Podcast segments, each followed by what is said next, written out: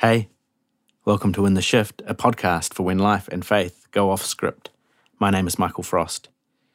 And here we are. I am excited. This is my excited voice. This is an introvert's excited voice. I'm excited to be um, back bringing you another episode of In the Shift. We have been on a bit of a hiatus, an unplanned hiatus. Uh, 2020 has been a hell of a year, hasn't it? And um, and you know, I'm in New Zealand, as as you will know and uh, many of you are too. And it's it's a very fortunate place to be in the world right now. It's kind of surreal to be living a relatively normal existence at the moment, while the rest of the world seems uh, to just be struggling under the weight of the COVID pandemic. Um, for those of you who are in other parts of the world and still right in the midst of it, uh, my empathy and heart goes out to you, and I hope you're traveling okay and getting by and uh, and and managing to make your way through. Um, I am, as I say, it was an unplanned hiatus for in the shift over the last few months. But but really, what happened? And I spoke in the last episode about how uh, it was in the middle of lockdown here, and I was finding it challenging. And really, I've been dealing, I suppose, with the aftermath of that. And, and one of the things I've been reflecting on a lot is my own the, the narrative of, of my own life and the way I see myself, uh, I think I, have seen myself historically as someone who copes very well with complicated and stressful situations. And so I was taken by surprise somewhat the degree to which I found uh, lockdown in its various forms challenging and difficult uh, and ultimately kind of exhausting. And so I came out of lockdown and kind of scrambling back into regular life, but has taken me a long time to feel like I'm getting um, to a point where I'm sort of managing again. So I guess that's uh, that's where I'm up to now, and that's why I'm able to to get back into this. I didn't want to bring you in the shift podcast episodes um, in a space where I just didn't feel that I had the the life resource energy to do them justice. But um, here we are, we're back, and I'm happy about that. Um, we've been we started the year talking about divine intervention. Start of the year feels like maybe 15 years ago but it was in fact this year that uh, i decided to start a series on divine intervention in this uh, in the podcast. And uh, and the purpose has been to really explore uh, the question of god's relationship with the world and with us. How do we think about god? How, we do, how do we think about god in relation to the world? Does god interact with us or not? Does god interact with the world or not and we've been doing this because for many people, especially those who have been going through some kind of rethinking or deconstruction or whatever you want to call it, uh, it's it's these questions. It's where the rubber meets the road. You know, as we pull apart some of our old ideas about God, what do we put back together again? Is there something to put back together, together again? Are there ways of thinking about God that are plausible, that are helpful, that aren't toxic, that don't take us into places that are that are unhealthy, uh, and and that help us to make sense of our reality rather than to deny it.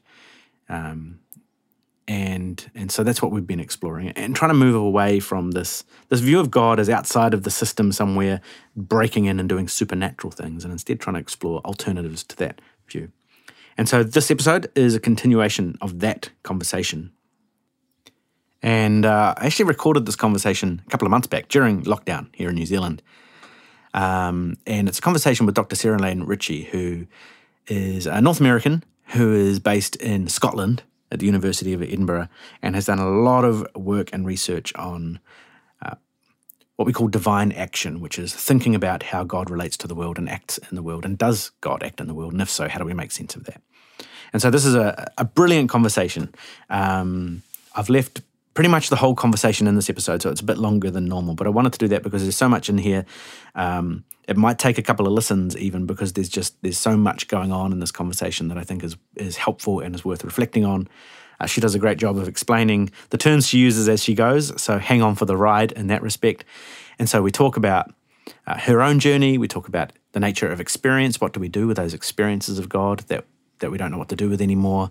Uh, what do we how do we think about God's relationship to the world, some ways of thinking about that. Uh, we even talk about psychedelics and, uh, and the role they might or could play in spiritual experience. Uh, so it's a wide ranging conversation. We cover a bunch of stuff, and I think it's going to be really helpful to you. So, this is episode 35 of In the Shift. Let's get into it.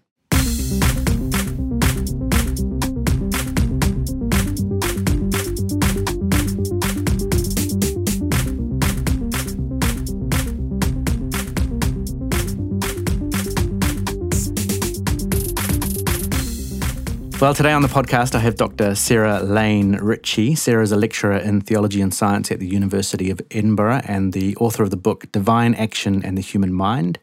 She works at the intersection of theology and the sciences, and in particular in relation to questions surrounding the human mind, the relationship between God and the physical world, the development of religious belief, and the complex ways in which scientific research can play a role in constructive theological scholarship. So thanks so much for joining me, Sarah. I really appreciate it. No, thank you, Michael. It's, I'm delighted to be here and to have some human contact from across the world in the middle of lockdown here in the UK. Yes, you're, so you're in Scotland.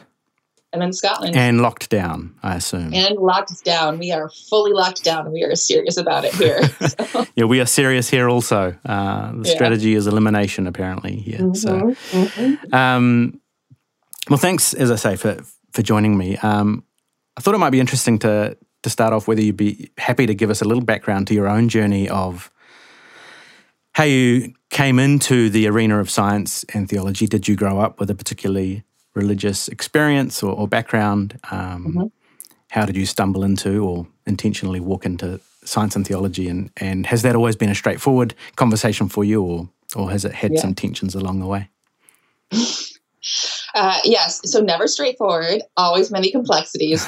um, but yeah, so I I did come from a very um, religious background of uh, various theological traditions sort of mixing and melding into into um, sort of one journey. Um, I was born in northern Michigan, a very rural part of the um, of northern Michigan in the U.S and uh, was actually born into a Southern Baptist church of all things. So spent my early childhood in a Southern Baptist church, which was a very uh, conservative, and um, I would actually call that particular congregation a, a fundamentalist congregation. Um, and I was surrounded by extremely loving people, and uh, felt it was a very close uh, environment to grow up in, and a lot of love and um, a lot of scripture and Bible memorization, that sort of thing. Um, but I was never, it was never an easy fit for me. Um, I started sort of asking difficult questions at a very young age. And not, in addition to sort of the, the um, questions that I would call more intellectual or cognitive that became more pressing for me as I grew older, um, I was also, I also from a very young age experienced a sort of experiential dissonance, I think, when I would compare myself and my own experience of God to the experiences of other people around me. And um, in short, I never experienced the sort of um, the presence of God in quite the same way that other people seem to very easily. And so the um, sort of the immediacy of God to me never felt like a, uh, an experienced reality. And um, so it was probably not surprising that I, I, I, gravitated in a, in a sort of decidedly charismatic direction in my early teen years. Um, I was very drawn to the immersive sort of aesthetics of the worship experiences that they offered, and also sort of the um, the, the the intensely um, passionate, like the passionate sort of quality of the um, experiences of people in that tradition. Uh, and so I think when I was about 13, 14, 15, um, I was I sort of hit what I would call like my passionate peak of Christian Christian engagement, where I I felt uh, I did start feeling the experience of uh, feeling the presence of God in a way that for me gripped my whole being. I was always a pretty intense kid. I was never I was always asking kind of like the big questions about God and life and purpose and meaning, like why are we here? Um, what you know, I was always uh, challenging sort of the foundations of the rather simplistic notions of faith that I would get from the people around me and um, had scientific questions about God from a very young age. Like I, I, I remember being obsessed with uh, young Earth creationist theories. That was actually probably my first real introduction. Well, my first introduction to what I consider to be real science was through like science, like a few young Earth creation creationist scientists um, and I became like just fascinated by what they were doing. And now I have a different take on that. But at the at the time when I was like nine or ten years old, um, the, that sort of um, that sort of perspective on the science and God like relationship was um, compelling for me. Uh, when I was uh, 15, my family moved overseas, where I spent the rest of my um, teen years, and we were living in Pakistan and Bangladesh. Um, and that move kind of signaled a, a, a, shift in my existentialist experience, I'll call it. And um, I really started, I, really stopped feeling feeling uh, experiencing god in any sort of uh, meaningful way and it was accompanied by um, my mother dying. She uh, she she was diagnosed with stage four cancer when I was 16 and died three months later. Right. Um, we were living in Bangladesh at the moment, um, and we went back to Bangladesh as soon as the funeral was over, essentially. And um, those were those were very dark years for me. I mm. had been struggling with my faith and just sort of with being a human in the world. Um, well before my mother was diagnosed um, with cancer, but after she died, uh, things just became very dark for me. And um, it was a very scarring time. I think it was a sort of loss of God that's hard to get over in mm. a lot of ways. And it was much more experiential at that point than cognitive. Um, but it definitely signaled a departure point for me where mm. the sort of easy Christianity of my childhood no longer um, was just no longer a, an option for me. It was not something I had experiential access to. Yeah. Uh, and so I could give you all the right answers theologically, what I considered to be right answers. Um, but they just were not a felt reality for me. And so just sort of the bottom dropped out of my world. Mm. Um, I had been raised to think that all of life's meaning and purpose was wrapped up in a theological package. And if I couldn't find God in the church, then there just was no reason to get out of bed in the morning. Yeah. And so I really struggled with various, like I was extremely depressed for years and um, just really just very much struggled to, to, to find a new way to be in the world. In my university years, I was uh, back in Michigan in a Free Methodist university. Um, and it was, it was quite evangelical in flavor, but it was a different sort of evangelicalism than I had been exposed to in the more fundamentalist circles of my early childhood. And I rediscovered in that particular community um, a warmth and an energy and a, a sort of a vibrancy of um, uh, intellectually engaged faith that was really encouraging for me. And um, I, start, I sort of started to get my feet under me again. Um, it wasn't in an environment that I would probably be able to to to um, be completely open in today because of the nature of my theological kind of trajectory yeah. since then. But at that point in my life, it was a wonderful. It, it was just a very healing and wonderful experience. Mm. Um, I was encouraged by several of my professors at university to pursue um, a Master of Divinity at Princeton Theological Seminary in New Jersey, which is a PCUSA, a Presbyterian um, uh, seminary. Um, and I, um, at that point, had I had spent most, I spent, I think, th- I believe three years um, at university studying uh, the sciences in one way or another. So I started out in biology and psychology, double majoring in bio and psych. I was kind of on a pre med track for a couple years, and then I went more in the psychological direction. And um, it was only at the in, in my like third and fourth year that I um, had taken so many uh, philosophy and religion classes just because I wanted to that my uh, professors were essentially like, "This is something that you love. You should just pursue it." Right. Um, and uh, so I, I, I, sort of I shifted the focus from the sciences to to philosophy and religion at the very end of my uh, university career. Went on to um, Princeton Seminary, but there I was um, I was extremely fortunate to be working with um, the chair, the science and religion chair there, uh, Wentzel Van Huyssteen, uh, in my uh, Master of Divinity years, as well as um, someone uh, named Robert Dykstra who was doing pastoral theology, which is essentially psychological sciences and theology, and um, I just I did more science and religion and science and theology work at Princeton than any in any any other area. I mean, I used to joke that I don't think I read a, a, full volume of Barth the entire time I was at Princeton, which is like if anyone knows Princeton, is like unheard of that you can manage that. um, and uh, yeah, it was sort of sort of a tragedy for them that they they didn't uh, indoctrinate me with too much Barthian uh, theology.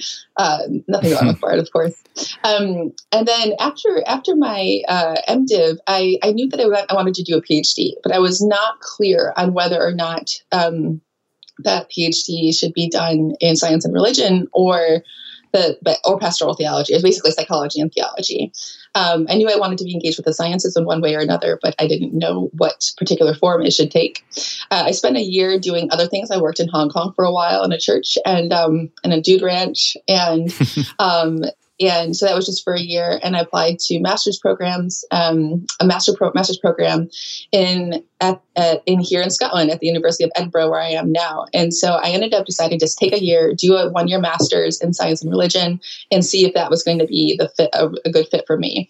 Uh, came over here, loved it, fell in love with the material, and uh, knew I wanted to pursue it. And so went on to do a PhD in science and religion, with focus on um, divine action in the human mind. So my, my area is in um, anything to do with theology and God and and, and the human uh, brain slash mind, um, and just embodied experience of God more broadly.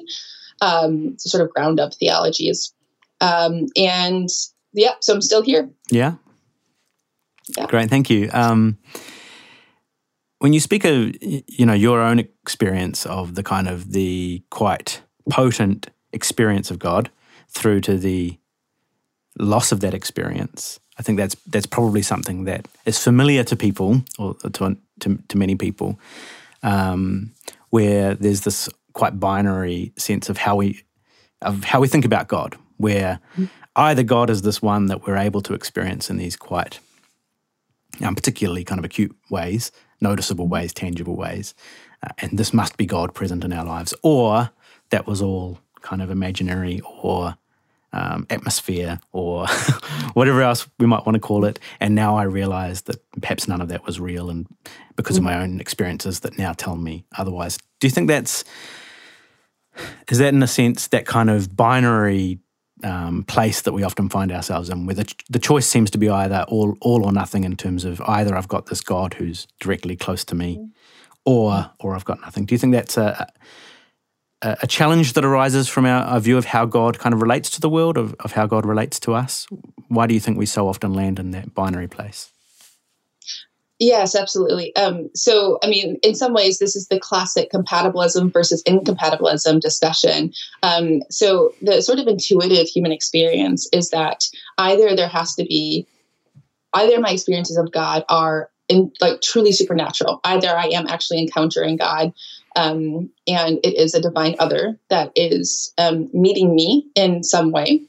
Um, or there is a natural explanation for it, or there is this is just neural firings in my brain, and I was um, conditioned by my childhood and, and, background and culture to have particularly sorts of intense um, uh, emotional experiences, which my culture sort of dictated that I would then interpret as an experience of God. Yeah. Um, so that is what we would call an incompatibilist position, where we have to choose. Um, theologically and within science and religion circles there's been a real move away from that but it is in it is very it is extremely counterintuitive um, and I, I experience this counterintuitive um, the na- nature of it as well even now um, where i I, I, find the most compelling theological visions on offer um, to be those that do not force one to choose between a theological explanation for something. So, like, God is meeting me in this moment, um, or a scientific explanation. My brain is firing in a particular way and it's measurable on an fMRI mm-hmm. scan. Um, so, that is what we would call the compatibilist position that we don't have to choose. Um, and it's theologically a compelling one, and I think that there are plenty of the, uh, historical traditional resources in various traditions to support that theologically. Uh, and it's certainly, um, I think, the only defensible, really, position um, for those who are rigorously engaged with the sciences. Though, of course, some of my philosophical theologian friends would disagree and say that supernaturalism is a perfectly defensible um, position and incompatibil- incompatibilism is defensible. Um, but for me, um, any the, the fullest explanation of God's engagement with us will have to embrace um, the, the, the physicality of our experience as humans. This part is what it means to be us. Is to mm. be um, uh, um, we are physical beings, and um, if I had one hill to die on, one one battle to fight, it would probably be um, a strong desire to. Um, it would be something from my strong desire to to elevate what we consider to be merely physical, mm. um, and to to recognize this this sort of the, the potentialities of divine engagement with matter itself. Um, and, and and so moving us away from a position where we have to choose between God and the brain, for example. Right. So it, it seems that one of the ways in which perhaps this this topic of God's engagement with us can can be framed is that if if we struggle with the kind of God engages with matter side of things, because then that brings up all sorts of questions about how God actually engages with matter. What does that actually mean? Um, mm-hmm. Then we can say, well, as human beings, we've we've got a an immaterial part to us, whether it be our what we call our spirit or soul, or or mm-hmm. even um, just to say our mind, uh, that our mind mm-hmm. in some way has our consciousness emerges and, and, becomes greater than just the physicality of, of the brain and becomes this mm-hmm. immaterial mm-hmm. thing. And therefore, God can interact with us there because that's not involving a disruption or a, a, an engagement with matter right. itself, right? That's hard to then right. explain. Um, so, so what, what, what's going on there? I guess in, in framing it up that way, and, and, where do you sit in relation to to that way yeah. of trying to understand how God might relate to us? Yeah, yeah, yeah. So for centuries now, Christians have been trying to come to grips with what we would call the divine action problem. It hasn't always been framed using the word the divine action problem, but it's, it's essentially this idea of like how we can have an apparently explicable natural world um, and also maintain a belief or a faith in a God that interacts with that world in one way or another. And a lot of times this is um, so this is this this is uh, will surround discussions of um, miracles or God, like God doing things in the physical world. Like, mm. did God actually part the Red Sea, or you know, was there a physical resurrection of Jesus? This sort of thing. Um, um, are people physically healed when when somebody prays for them? That that that kind of um, like what we would call divine intervention within mm-hmm. nature. And and it's been a really thorny issue for people to deal with. Um, because after the Enlightenment, we, we started to develop a very particular mechanistic kind of understanding of the natural world. And it became harder and harder to identify exactly how um, we could affirm that the, the, natural world was did indeed seem to be operating a according to some sort of regularity. Um, a lot of people call this like laws of nature, but there are different ways of understanding that regularity that, that are that doesn't involve prescriptive laws of nature that can never be broken. But at the very least, the natural world does seem to be relatively predictable and at, at a micro level, and to be operating according to physical processes that are extremely regular um, mm. in one way or another. And so, what we have seen theologically is a decided move away from what we would call supernaturalism, or this idea that God directly intervenes in nature, because it would seem to sort of undermine the very physical processes that God has apparently created in the first place. Right. And so, there began to be theological and scientific tensions for people wanting to affirm divine involvement with creation.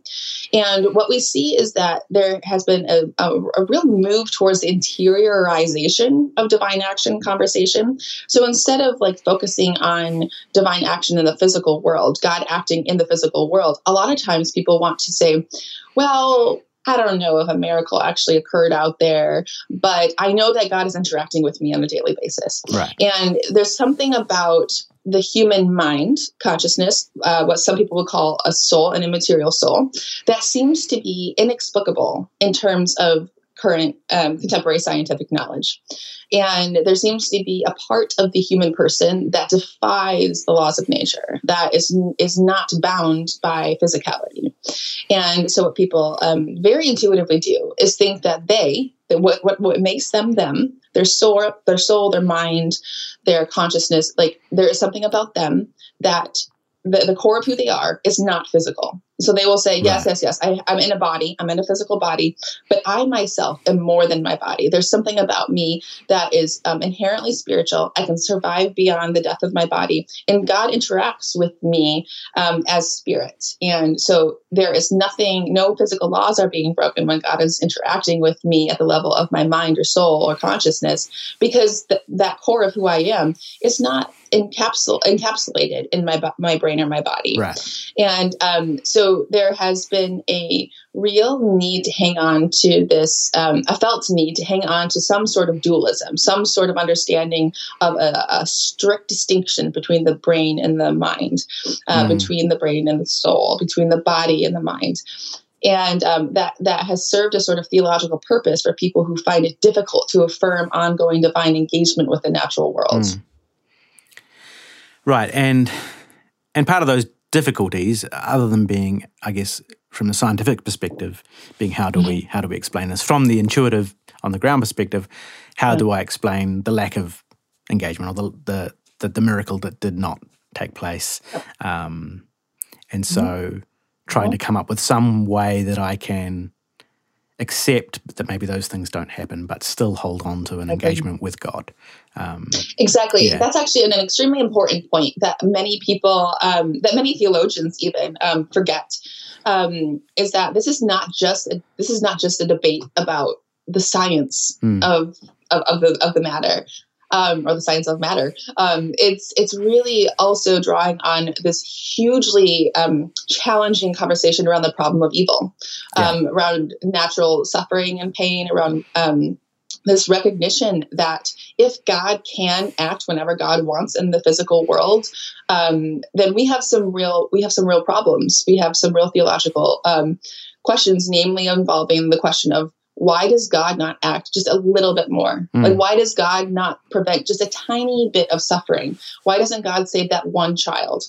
Right? We all, yes, we can probably all accept that tsunamis will happen, hurricanes will happen, but why couldn't God spare that one child, right? right. Um, it, and so there's this question of does the world really require so much gratuitous suffering and mm. pain and destruction? Mm. Uh, why does God not act if God can act? And so this is actually um, a really difficult problem that has actually moved a lot of theologians.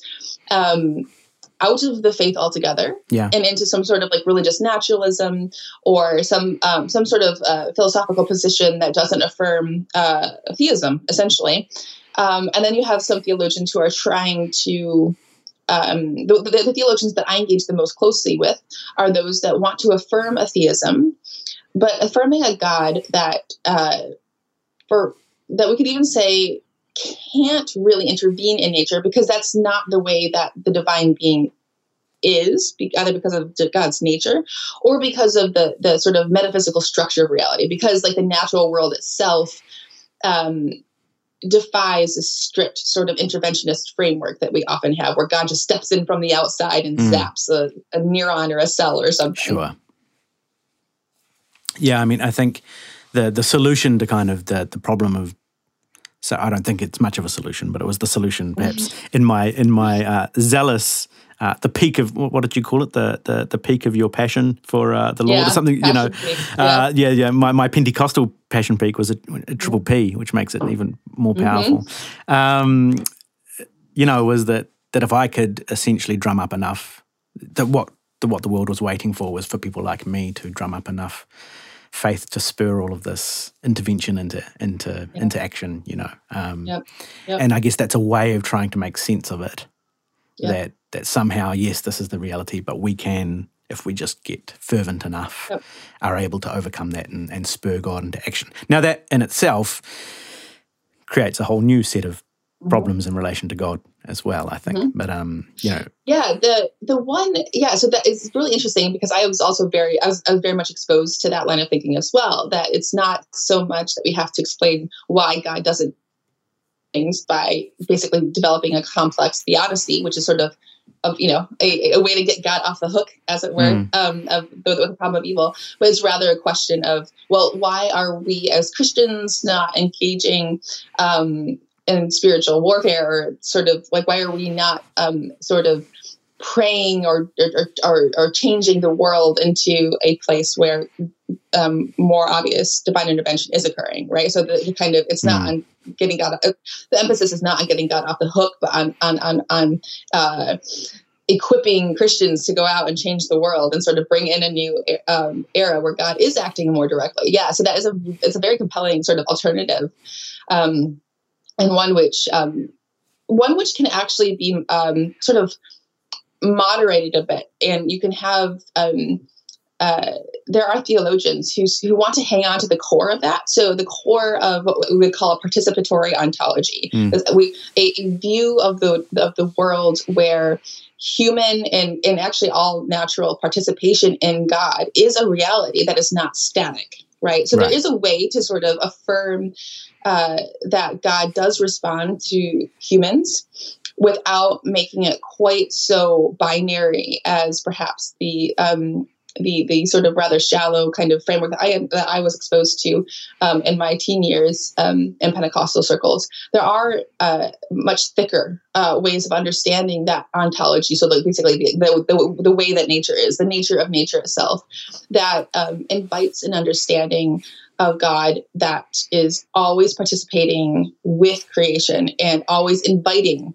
Uh, the panentheists would call it luring. Process theologians would mm. call it hmm. luring creation to um, participate in and with the Spirit of God in a way that um, could have could change the fabric of the world itself, could change could change the sort of the natural world itself, because all, as James K. Smith, James K. Smith would say, um, um, like all nature is like always already suspended in the spirit. Right. Yeah. Yeah. Yeah, and so so those um, frameworks are, are, trying to offer us, like you say, a thicker or a richer way of understanding that kind of participation or collaboration or whatever mm-hmm. language we might want to give to that, whereby mm-hmm. God could still be seen as dynamic and responsive, but without that having to come from outside the system somehow mm-hmm. or in a controlling or overpowering or interventionist way. Right. Right. Right. Right. Um, if we come back to that, the the conversation around dualism, even in relation into to our mm-hmm. own sense of what it is to be human. Mm-hmm. Um, how do you make sense of that that conversation around what it is to be human, the the soul conversation, the consciousness, the thing that's perhaps yeah. still a bit inexplicable from a scientific perspective um, mm-hmm. around what it, what human consciousness is itself? Right. Yeah. Right, right. So I would describe myself as a um, Christian physicalist, um, but not in many of the ways that are often um, caricatured in the discussion around this. And also, I can explain what some of these terms mean. Sort of um, um, the so one one very common understanding of of the human person that a lot of Christians still hold on to is is dualism, right? So we have a soul and a body. Mm. Um, that is not the only option on offer in, in church history. Uh, it is a particularly um, uh, popular one today and has been for you know hundreds of years, particularly since the Enlightenment. But um, it is certainly not the only one on offer. Um, uh, those who come from the Roman Catholic tradition, who are who are steeped in um, Thomas Aquinas, might be familiar with what we call hylomorphism, which is sort of this understanding that the mind and the body, the soul and the body, are essentially an indivisible unit. That at all times and places, um, the um, the, the, the human is a is a true synthesis of the, of the, of the mind and body, um, and that the soul is essentially the form of the body. The soul is the form of the body, um, and so that is a very that's a long tradition within Christian history, um, and and um, so, so, so dualism historically is not is not the only option on offer. So I always say that so that people know that when we offer alternatives to dualism, we're not doing something inherently heretical. We're not doing something that is has no basis mm-hmm. in Christian thought. Um, so, um, so for me personally, um, I I have arrived at a, a, a, position that is rather unafraid theologically of um, just sort of naming and accepting the physical um, the physicality of the human person, right? But I always say this with the caveat that my understanding of what it means to be physical is not a reductionist physicality, and it's also not a um, it's not a physicality that is devoid of God. So, so, so, so, so, so those are two things there. So, first, I have, um, I would be, I, I would have a, uh, I would hold to a physicalism that is perfectly happy to say that yes, everything that I am is essentially physical in nature, um, but the way that I would define that physicality would not be a reductionist physicalism that many would be that many would associate with sort of uh, Francis Crick's um, description of the human person as being nothing but a pack of neurons, right? right? So I'm not ever going to say that I am nothing but a pack of neurons. Mm-hmm. It's much more that I recognize that, um, or I think that, like, based on our engagement with the various sciences, um, the the sort of almost inevitable conclusion is that for me to be me, is to be an immensely complex system of physical systems that is my human body. Um, including my brain, but not only my brain. Mm. It's including all the millions of neurons that are, in my gut, in my my physical, my my emotions, my um, um, um, sort of the physical sensations that I have, and it's it's it's about that incredibly complex system of systems that is my human body being constantly engaged in an environment that is very rich and complex. So it's like a working human brain in a complex human body, constantly engaged in a complex environment, including um, uh, constant um, engagement with other subjects, so other humans, language, um, physical sensations, the physical environment around me, culture. It's a very complex physical kind of um, um, world that we live in. Um, and so I'm never going to be one that says that that physicality itself can be um, nothing but the physical world. I think that's uh, a, that's a, that's where we that's where we've lost the game if we say that oh you're nothing but your physical body. You don't have an appropriate understanding of how amazing it is to be physical. What matter right. itself is the crazy complex processes that we would call physical processes. Um, so that's that's one part of it. But the other half of that is that my um, my sort of ontology, so sort of the way that I see what the physical world is, is not a world that I see has to be divorced from God in any way. And so, um, the, sort of the theological fallacy that I always want to sort of name and point out is that many Christians have a sort of metaphysical vision in which you have over on one side you have a physical world and then over on the other side you have god and the constant trick is to try and get God into the physical world right. in one way or another. Yeah. You're trying to sneak God in through the back door of like quantum mechanics or the human soul or something. And um, I think that is a theologically weak depiction mm. of, of, of, of, the natural world. If you take a route, which also has uh, a firm, firm grounding in theological history, if you take a route where you affirm that that that that nature itself never exists is does not exist by default outside the presence and activity of god then a lot of your problems with the nature of like what it means to be human just kind of disappear because God is never divorced from physical processes in the first place. You never have physical processes existing on their own apart from God's presence and activity in the first place. Um, and so what happens is that many Christians are operating essentially with a sort of quasi deism, a sort of um, depiction of the natural world where the default is for nature to not be involved with God. Mm. And so it's in that context where nature is divorced from God, that we feel the need to elevate the human mind or soul above that physicality, to be a meeting point with God. But if the, if the entire world is already involved with God in the first place, then the necessity of the mind being immaterial or the soul being immaterial is not such a necessity. So, right. so the two is a two pronged thing for me. It's partly that I think the scientific evidence or the scientific depiction of the human person doesn't really allow for a substance dualism, um, but neither is it re- substance dualism re- required theologically. You have a lot of theologians today that want to have um, they want a position between physicalism and dualism, and so they, there are really complex ways to describe how the human person is involved with the brain, the human mind is involved with the brain, but somehow more than the brain. And I'm friendly to those positions, but I also am much more comfortable than most theologians probably with just saying, no, we are physical beings, and that's not threatening.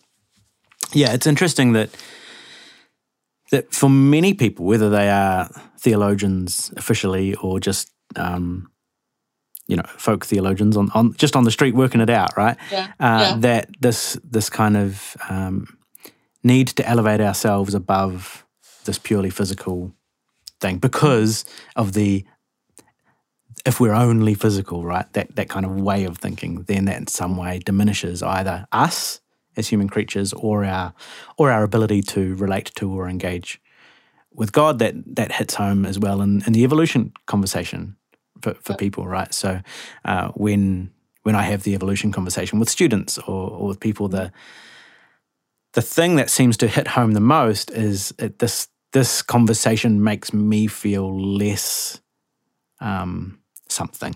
It makes me feel less mm-hmm. special, less spiritual, less like I am beyond the rest of this natural world. Yep. And that can be deeply yep. unsettling and, and kind of troubling for people. And, yep. and then if if I'm only physical, then how can I relate to God in a special way? Mm-hmm. Um, mm-hmm. And and I mm-hmm. think that's that's a question that, that comes up for people as they kind of process through that way of thinking. Yep, absolutely. Mm. Yep.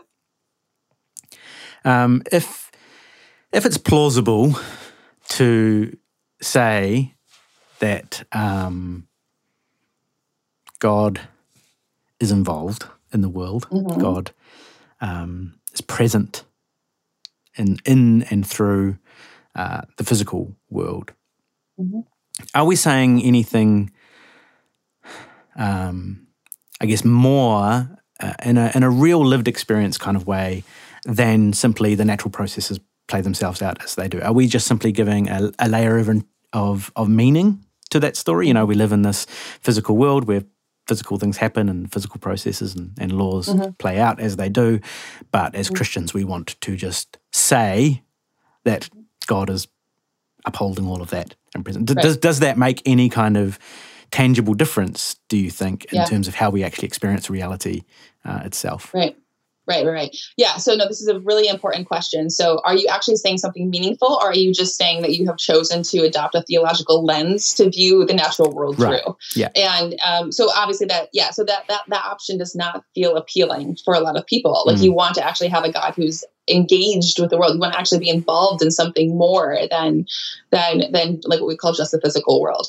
And yeah, so I mean, the first thing is like I, again i would want to say it's never just the physical world it's yeah. never just the natural world like by um and this is actually really it's really hard to get out of this framework mm. um like the now if you so I, I lean towards a panentheism all right so panentheism is, is this idea that um, it's, a, it's, a, it's a metaphysic it's a, it's a depiction of the relationship between god and the world where all the natural world exists within god in some way, but God is more than the world. So it's not pantheism. It's not saying that God is the world. It's saying that the entire natural world exists within God in some way. That in some way, admittedly, is extremely difficult to parse out and, and flesh out. Um, and people try all the time, and they always things human language fails. But um, but but it is an affirmation that the entire natural world, the created world, exists within God in some way. Um, but God is more than the world. And if you really can inhabit that perspective in a deep way, um, it becomes much easier to actually experience the world around you as always being within God in some way and admitting of a sort of dynamism, a hmm. dynamic um, relationship with the being that you are in already, right? So right. it's it's both a recognition, um, it's both a recognition that you are already within God. So it's like you are already existing within God in some way, but you also have agency. And so there's also a dynamism to that relationship with God where you can participate and understand and experience more of God, more of the full nature of nature um, by acting in particular ways exposing yourself to certain experiences so this is actually another big part of my work is that i talk about um, I explore different ways of humans engaging with what we call spiritual technologies. So, kind of ground up ways of um, experiencing God more fully, of of of um, creating, curating the sorts of experiences that give us deeper access to to the nature of what already is, to the theological realities that already are. Um, so it's not it's not asking God to do something that isn't already there. It's more about um, going deeper into an experience of that reality and exposing the rest of creation in various ways to that same deeper reality. Right.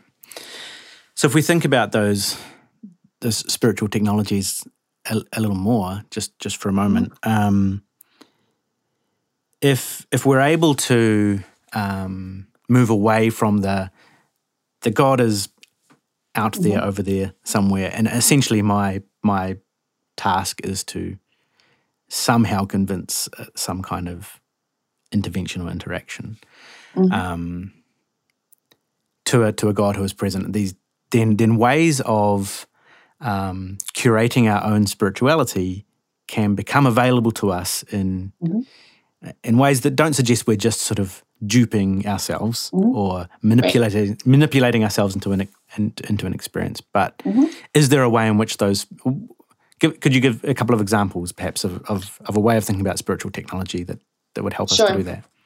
Yep, sure, sure. Um, so um, the, the, the easy ones, the low hanging fruit, as it were, uh, would be what we call um, spiritual disciplines. So the sorts of um, the sorts of uh, embodied activities that Christians have engaged in, actually religious people in general have engaged in throughout human history, um, and um, considered to be integral, like like vital for the development of any sort of meaningful faith life. Things like prayer, meditation. In some religions, it's dance, chant, um, fasting, what we would call smells and bells to sort of like mm-hmm. incense and just sort of anything sensory that aids that lends itself to a um, a, a, a, sort of integrated complex experience um, these are things that the churches have always sanctioned and religions have always sanctioned as being part and parcel of what it means to engage in religious activity um, in fact if anything it, the the, the, the, the remarkable fallacy um, of contemporary times is that you would ever be able to experience God as like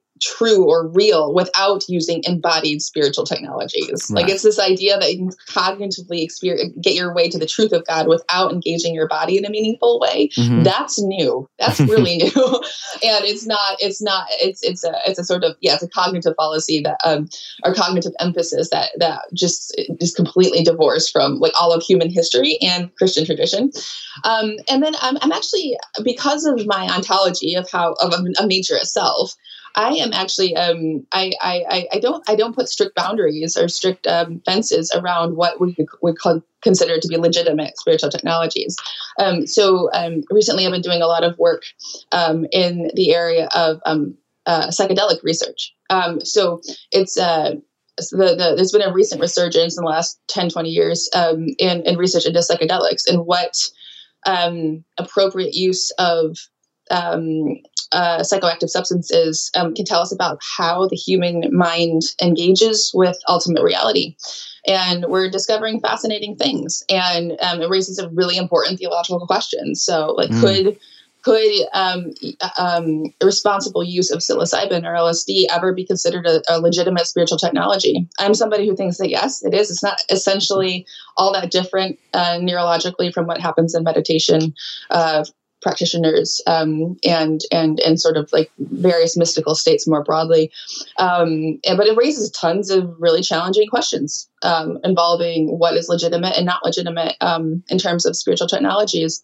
Um, and and and so I think that's actually one of the more interesting frontiers in theology at the moment is looking into that. So what is available to us as humans? Like if we embrace the physicality and the naturalization of not only the human person but all of nature, um, and we recognize that there's something truly spirit infused, God infused about about the natural world itself, then what sort of um, what sorts of options become available to us? Um, yeah, so there's fascinating theological questions, and and I'm not one to want to put to prematurely put um, uh, fences and walls around what we would consider seriously. Sure, that's interesting. Yeah. Um, and I guess those conversations, in, in, a sense, become possible because if you if you take away again that kind of um, that dualism, that sense that that mm-hmm. I'm able to have or am seeking some kind of direct um, experience with with otherness through some mm-hmm. kind of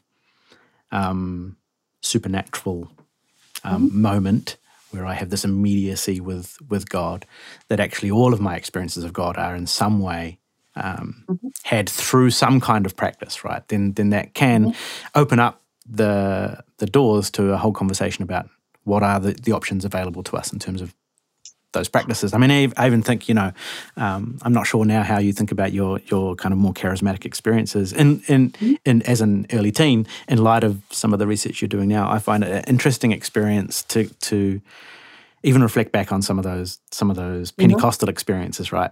Where yep. Um, the music, the mm-hmm. um, the standing um, with hands raised for an extended mm-hmm. period mm-hmm. of time, with lighting yep. and with someone mm-hmm. saying repeated lines over and over. You know, like all, yep. all of those things, in, in, a sense, were curating mm-hmm. my experience, right? Mm-hmm. Um, now, that's exactly it. Right, and and so the the order of or, or the the difference between that and let's say a, a um, experimenting with some of those doses of psychedelics, for example. Mm-hmm. There's actually not, other than the kind of um, loading of of taboo, there's not actually mm-hmm. a, a, significant order of magnitude difference between between what's going on exactly in those right. two different spaces, yep. right? Um, how yep. do how do we avoid the um, the way we we might see those things then being manipulative or taking us Yep. into experiences that are not engaging with the divine. Are we able to um, differentiate between that and this kind of way of thinking, or Yeah, yeah. what's I love it. Yeah. So this is always the first question, right? So Right. anytime you talk about um, curating spiritual experiences or psychedelics, um, or even just embracing um, what I call spiritual technologies, curating uses the use of spiritual technologies, um, the first question that always comes up is the manipulation question. right? Are we not just brainwashing ourselves? Is this not dangerous? Is this just not? Is this is is, is this not just manipulation? So the first thing to, to, to note is that um, with that definition of manipulation, like so engaging bodily with the sensory world, um, you are manipulating yourself every single day. Right, Every absolutely. single day. You every time you leave your house, you are exposing yourself to manipulation in one form or another. Mm. Every time you go to a movie theater, um, a concert, every time you go to a sports game and, and, and find your emotion raised in yourself, like cheering on a team or crying when your favorite team loses, um, crying in a reading a, a beautiful poem or feeling your heart race when you're reading a novel. These are all forms of um, embodied experiences that manipulate you. Mm. And so you don't have a choice. You don't have a choice. If you're if you're alive and and and, and walking around the world um, or just engaging with the world at all, you are exposing yourself to things outside of you that will change you. Our brains are plastic. Our our our human experience is constantly in a dynamic relationship with our environment. We do not have a choice about whether or not we are being changed in one way or another. The question then becomes how will we allow ourselves to be changed? What are the sorts of things that we want to expose ourselves to? What is the content associated with the physical and, and, and embodied experience that we want to um, examine? And so I think about this a lot with a sort of particularly conservative Pentecostal environment that I was involved in for, for, for years, actually. And um, this is, um, I am quite happy to say that um, those particular churches, um, well, we just know this just by looking at missiology. It's basically just looking at the growth of churches around the world in general. We know that the churches that are are growing the fastest and are not in decline, or at least are declining at the slowest rate, are the ones are the ones are the ones that offer um, intense, immersive, embodied experiences right. um, the worst thing that Christianity has ever done for, um, like theologically, has been to um, strip the um, affective dimension of worship away from progressive theology, for example. Right. Um, I'm constantly on a uh, on a quest to to to to understand um, how uh, more liberal progressive theology uh, might be wed with more immersive practices. Um, it's it's I think one of the it's one of the atrocious kind of realities of of liberal um, Protestantism. I think that um, we we we have these like mainline worship services um, that are essentially devoid of all of the embodied affective experiences that humans evolved with. Um, Right. and that would have been part and parcel of the evolution of religion itself. And so, if anything, it's a real shame that we that that what we call like good theology has moved away from from the sort of embodied um, roots that led to it in the first place. Um, and when you look throughout church history, what you see is that religions have been hundreds of years uh, in advance of the scientists and understanding how to finely tune um, worship practices and behaviors and experiences Right. uh, and religious rites and and and um, ceremonies um, without knowing the brain science of it. Um, you have religions understanding that you need to have momentous ceremonial rites of passage when it's when a kid is a teenager. Mm. You know, like Mm. that's actually something that's like that that that that performs an incredibly important emotional psychological function and tends to root a young person into the religious um, tradition that they are growing up in. Um, we see even like I'm in, I'm in Scotland and um, the Church of Scotland, even even for, for its entire history, even when uh, during periods when there were very few instruments involved in their worship, they've always had like a very robust um, tradition of hymn singing, rhythmic kind of rhythmic. Um, uh, sort of sort of forceful, dynamic hymns that would be sung in unison and in harmony um, that would create extremely uh, impactful experiences for people involved. And um, you know, you can go across the world traditions and, and, and recognize them. So the question is not whether or not we're manipulating ourselves. yes, we are all technically exposing ourselves to being altered in some way or another every day. Mm. Um, the question is one of how you want to responsibly use what we know to be true about our bodies and about our experiences of the world to um, to to sort of further develop and probe the theological understanding that your mind is bringing to the picture that your that your tradition is bringing to the picture. It's about using the tools available to um, work with the cognitive content and just recognizing that you are not a being that can ever be divorced from your embodied experience of the world Right.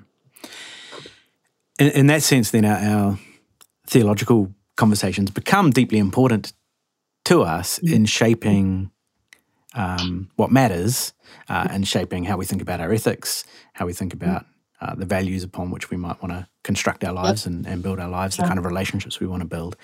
That then that conversation is is a necessary component then to go alongside the sense of of embodied Yeah. practice um, Yeah. to help us make sense of are those embodied practices in Yeah. fact helping us tune in to um, Mm-hmm. the kind of way of being in the world that, that our tradition, that our theological frameworks want to invite us or draw us into, right? Exactly, exactly. And it's not actually, I mean, it's it's it's um another critique of sort of uh, talking about the curation of spiritual practices or spiritual experience, right? Um, Or um, this comes up a lot in talk about use of psychedelics as well, theological kind of embrace of psychedelics.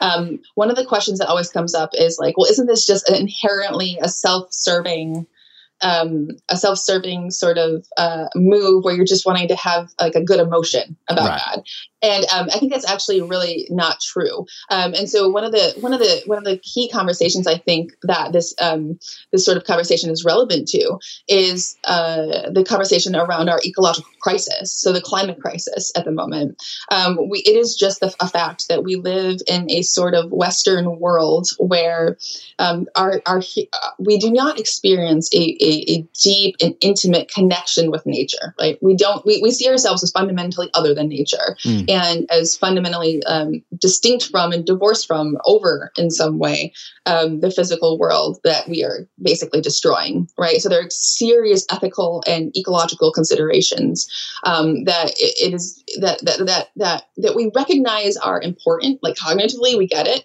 but we don't feel emotionally like relationally connected to that natural world in the same way that our ancestors would have Mm. um, and one of the fascinating parts about um, aspects of like psychedelic research in particular or mystical experiences as well Mhm. is that they are often accompanied by a sense of like oneness like relational intimacy with the natural world not in a way that again that's pantheistic or that sort of suggests that we are like one with the trees or something it's not quite that. It's more of like a relational love like a true like emotional engagement with the natural world that merges with our cognitive content right?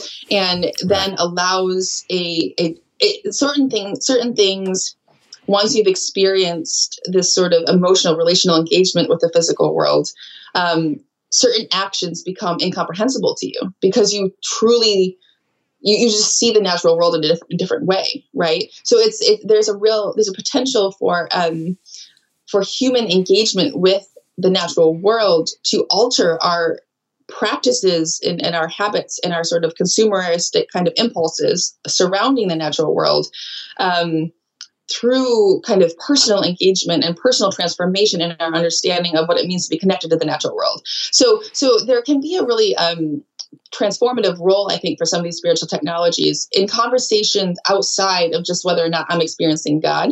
Right. And so there are real, like, ethical kind of considerations um, to that can become extremely important in this conversation as well. So I just always want to move away from thinking, oh, it's just about me and my buddy Jesus. You know, Yeah. it's not. It's really not about that. This this this sort of um, the embodied experience of um, of, of God in the natural world um, can have massive external impact. Yeah, it's interesting that kind of um, the again the swing that tends to happen even even politically, but happens religiously as well between either um, personal transformation as this individual experience, or I'm seeking to change the systems and structures out there Exactly. somewhere. Um, Exactly. And it seems to me that both of those both the ends of the spectrum run into their own inevitable Mhm. problems, um, Mm-hmm. and that this kind of conversation is is offering us different ways of thinking about how we navigate Yeah. the relationship between personal and communal and social transformation, Mm-hmm. and, and where those things might uh, deeply re- relate to one another. Even in you know some of the research that that I've done, talking with um, people who had an experience of God that's deeply personal to them, and they would say uh, transformative. But the resultant implications in terms of how they have restructured their um, their trajectory of life, the way they think about their so in particular in relation to um, say Maori who I interviewed who had had these particular experiences mm-hmm. of the spirit that they felt affirmed their own ethnic and cultural identity in these deeply mm-hmm. profound ways. This was not mm-hmm. simply a personal one-on-one. I had this I had this amazing moment with the Lord, um, but reshaped the way they thought about not only their own identity, but but what it meant to be to be to be Maori, what it meant to, to live in New Zealand, what it meant to be Christian at the intersection of all of those things, and how that might play out in the way that they relate to others. So Exactly. that helps, I think, to take us away from the it's yes, it's either this individual personal thing or it's or it's Right. the big wider cosmic right. story, you know. Yep. Exactly. Yeah. Um,